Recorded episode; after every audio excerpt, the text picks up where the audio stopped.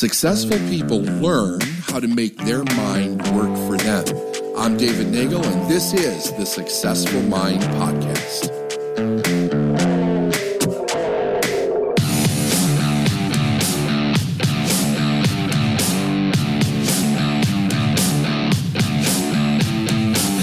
Say it, then do it. I'm going to teach you something today that's extremely important. And I would really like to get to ask you to give some serious thought to this idea. If you take success in general and all the individual things that we can be successful with, there are underlying, well, so let me finish that. All the different things that we can be successful with. And if you look at all the different people on the planet, there's millions and millions and millions and probably billions of different things that we can become successful at. Underneath that, there's foundational things that if we're successful at the foundational things as we become successful with the things the, the specific things it makes everything much easier right? So here's the how you do any how you do anything is how you do everything idea. First of all i find it very interesting and i think you will too to think about meaning like we give meaning to things in this way.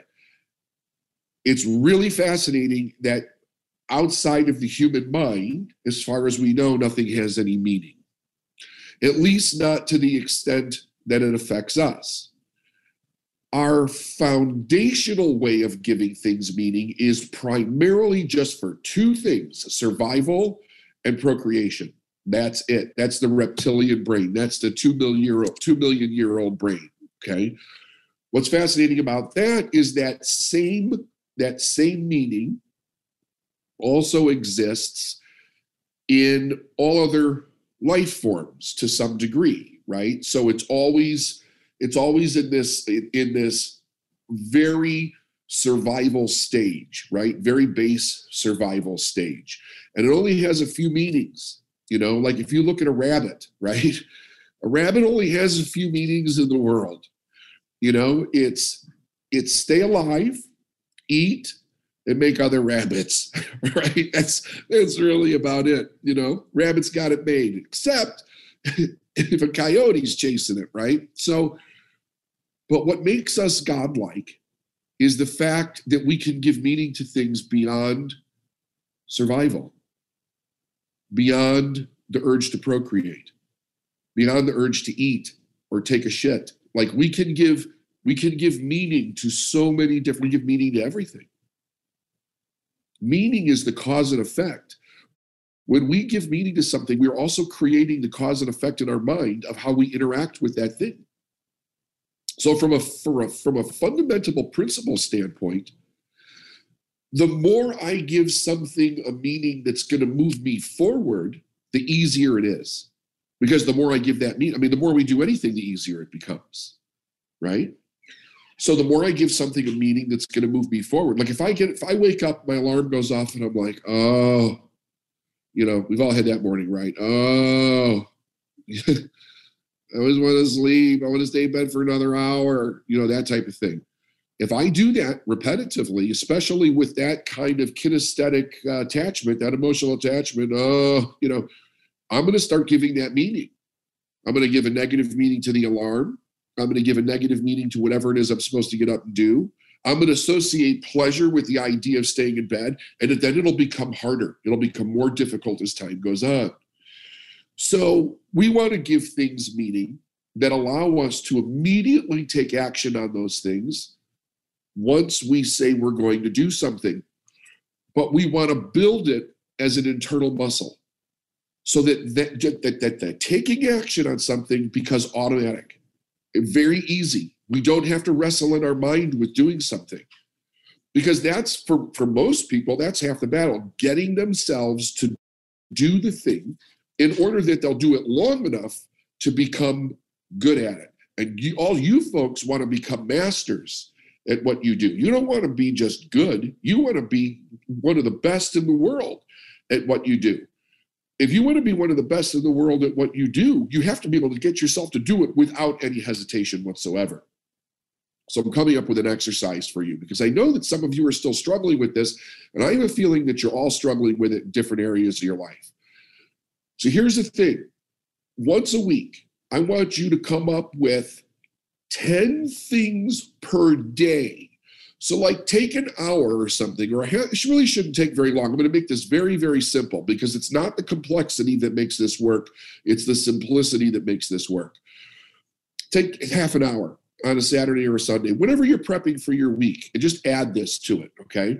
And think about 10 things every day that you can do that are easy, will not take a lot of time. But when you read your list and you're like, number one, you see what it is, immediately you do it. So here's like what it could be I'm going to hop on my left foot five times, right? I'm going to lay on my back and clap my hands, right? I'm going to bend over and whistle. Like silly, stupid shit. It can be really easy, but just stuff that you don't normally do, right? Specifically, it should be things that you're not currently doing. Why is that? Because I would really like you to associate new doing of new things in your mind to the immediacy of doing them. So that's like bam, right? Why? Because as you're growing, you're constantly having to do new things. You have to make new decisions. You have to be able to make them quick and you have to be able to move forward on them. So the faster you can do that, the easier it's going to become because you're going to wire yourself to make the decision. You're going to wire yourself to take immediate action on the thing. Procrastination is probably the biggest freaking killer of, of everything. A person can't get themselves to do it because they've spent so many years not making themselves take immediate action on it.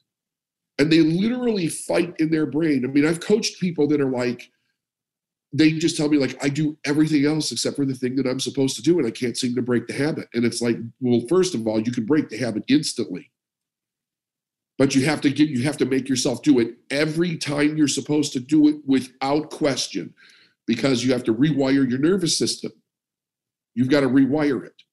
And the faster you rewire it the easier it becomes. So here's here's what we know scientifically behind this. This might help. We've all heard the idea the 10,000 hour theory right? It's not really a theory it's it's very accurate. Anything that you do for 10,000 hours you will become magnificent at, right? There's more to that than just that. Because it's not just creating the neuron connections in the brain. Every one of those nerve paths is wrapped in something called myelin.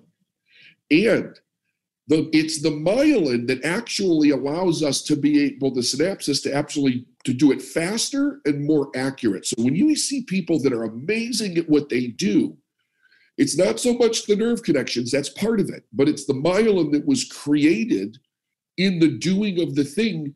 But there's a there's a there's a an added thing to this that science now knows that we didn't know maybe 15 years ago. and that's this.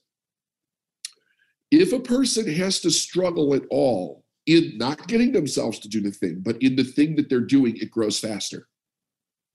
It grows faster. So they studied successful people all over the world, like the best of the best, not just average people, but the best of the best. And they were like, what do these people have in common?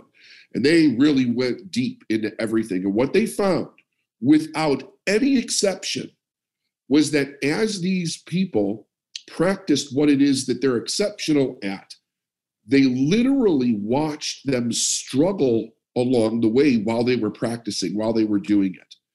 And it was uncanny when they started filming people that were doing this, when they would watch them practice. Eh, they, they wouldn't even know each other, but they would have the same body language, the same facial expression of like intense focus or concentration. They also had this in common none of them thought they were making any progress at all. But when experts watched them, they found out that as they pushed themselves to do it through the struggle, they were learning six times faster than a person that was just doing it you know without without really kind of pushing themselves to the edge of the of fear of their capability but here's the deal. The real problem is this and i've witnessed this with so many people. How do you get yourself to stay in that place where you're struggling where it's uncomfortable? Because it not only is it the place where you learn it's the place where you learn the fastest. It's the place where you master your skill the fastest. And I wondered for a long time because I knew that there was something else behind me doing the 100 conversations in seven days. And I got so amazingly good at, at sales after that. I knew that it was more than just breaking through my fear to be able to talk to them, I was speed learning because I had to I had to struggle and adapt in the conversation and I had to do it repetitively for 7 days. And I was on that phone probably 12 15 hours a day easy during that time. So the basis of my skill set was encapsulated in those 7 days. And I I'll tell you this. Here was one of the reasons you all know that that when I started coaching, I was coaching network marketers, right? Then I decided to leave that industry and just go to entrepreneurs and business. Okay. One of the reasons why was this. In my sales training program, which if a person did made them an unbelievable salesperson, I used to charge $15,000 for it, right? And it was a six month program.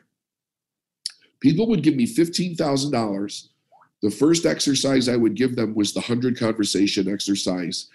And they had two weeks to do it, not one week. And people would literally leave the $15,000, walk away, and never talk to me again.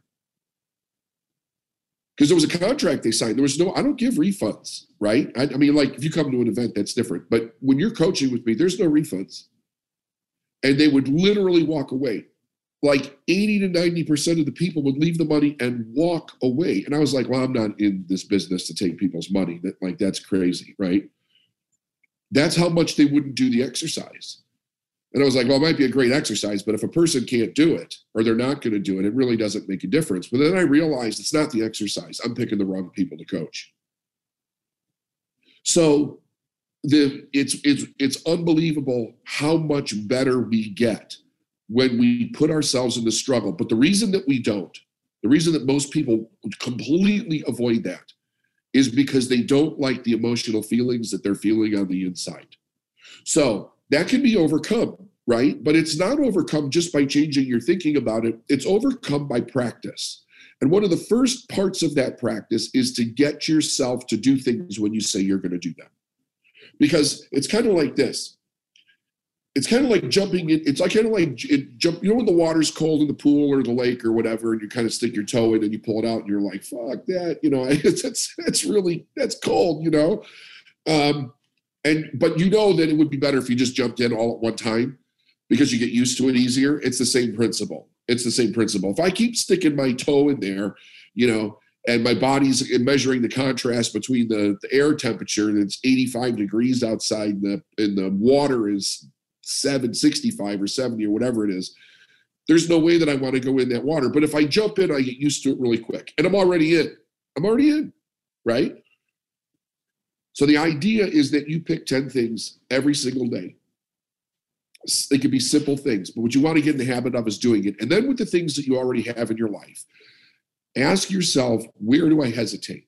Do I have trouble getting out of bed in the morning? Do I have trouble getting myself to whatever? Whatever you procrastinate on, begin to change that and do it immediately when you're supposed to do it. I really like the calendar for that because it's not something that I can argue with or make excuses. It's there. It's in it's in the calendar. I know it's in the calendar. I'm psychologically preparing that it's in the calendar and when it's time to do it, I just do it. Okay? But from the aspect of it because what is the one common question we all hear? When is this going to get easier? When is this going to get easier? It's going to get easier when you do it repetitively enough that you don't have to think about it anymore. Because the only thing that's making it difficult is the argument that you're having in your mind about doing it. You know, if you would do something repetitively every time you say you're going to do it for like two weeks, it would start becoming easier that fast. That fast. Your body will adapt to it really quickly. And then moving into the things that are a little bit more difficult, where you may have some emotional issues around, like, you know, the when you're talking about like sales calls, it's the rejection. It's the feeling that we're doing something wrong. It's going against a middle class or working class value system where you believe that you can't ask people for money and you shouldn't be bothering them and this is not okay. And I don't want to push anybody. I don't want to be known as that person. Like these are all stories that we make up in our mind that are absolutely ridiculous, but they only become ridiculous when you're on the other side of that story.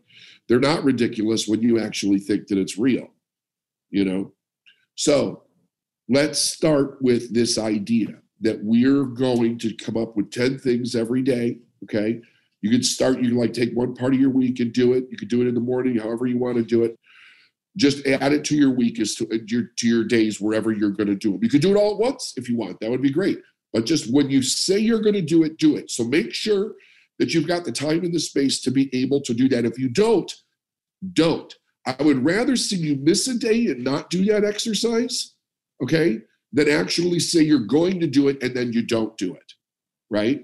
So if you're going to do it, give yourself the gift of like it's not it's not it's not negotiable. I'm absolutely going to do this. And I'm, I'm telling you, it will really change things. I know that it was, we didn't know this at the time when I first started my coaching like 30 years ago but my mentor would give me things like this. Like he gave me this principle. He's like, when you wake up, get up in the morning. Like don't screw around and lay in bed. When you wake up, get up. Because you build that muscle immediately. Then it becomes not an option. And it literally becomes uncomfortable if you don't. So the more things that we can create like that, the easier we can follow through instantly when we say we're going to do it because we don't argue with the, the creator of all of this, which is ourselves.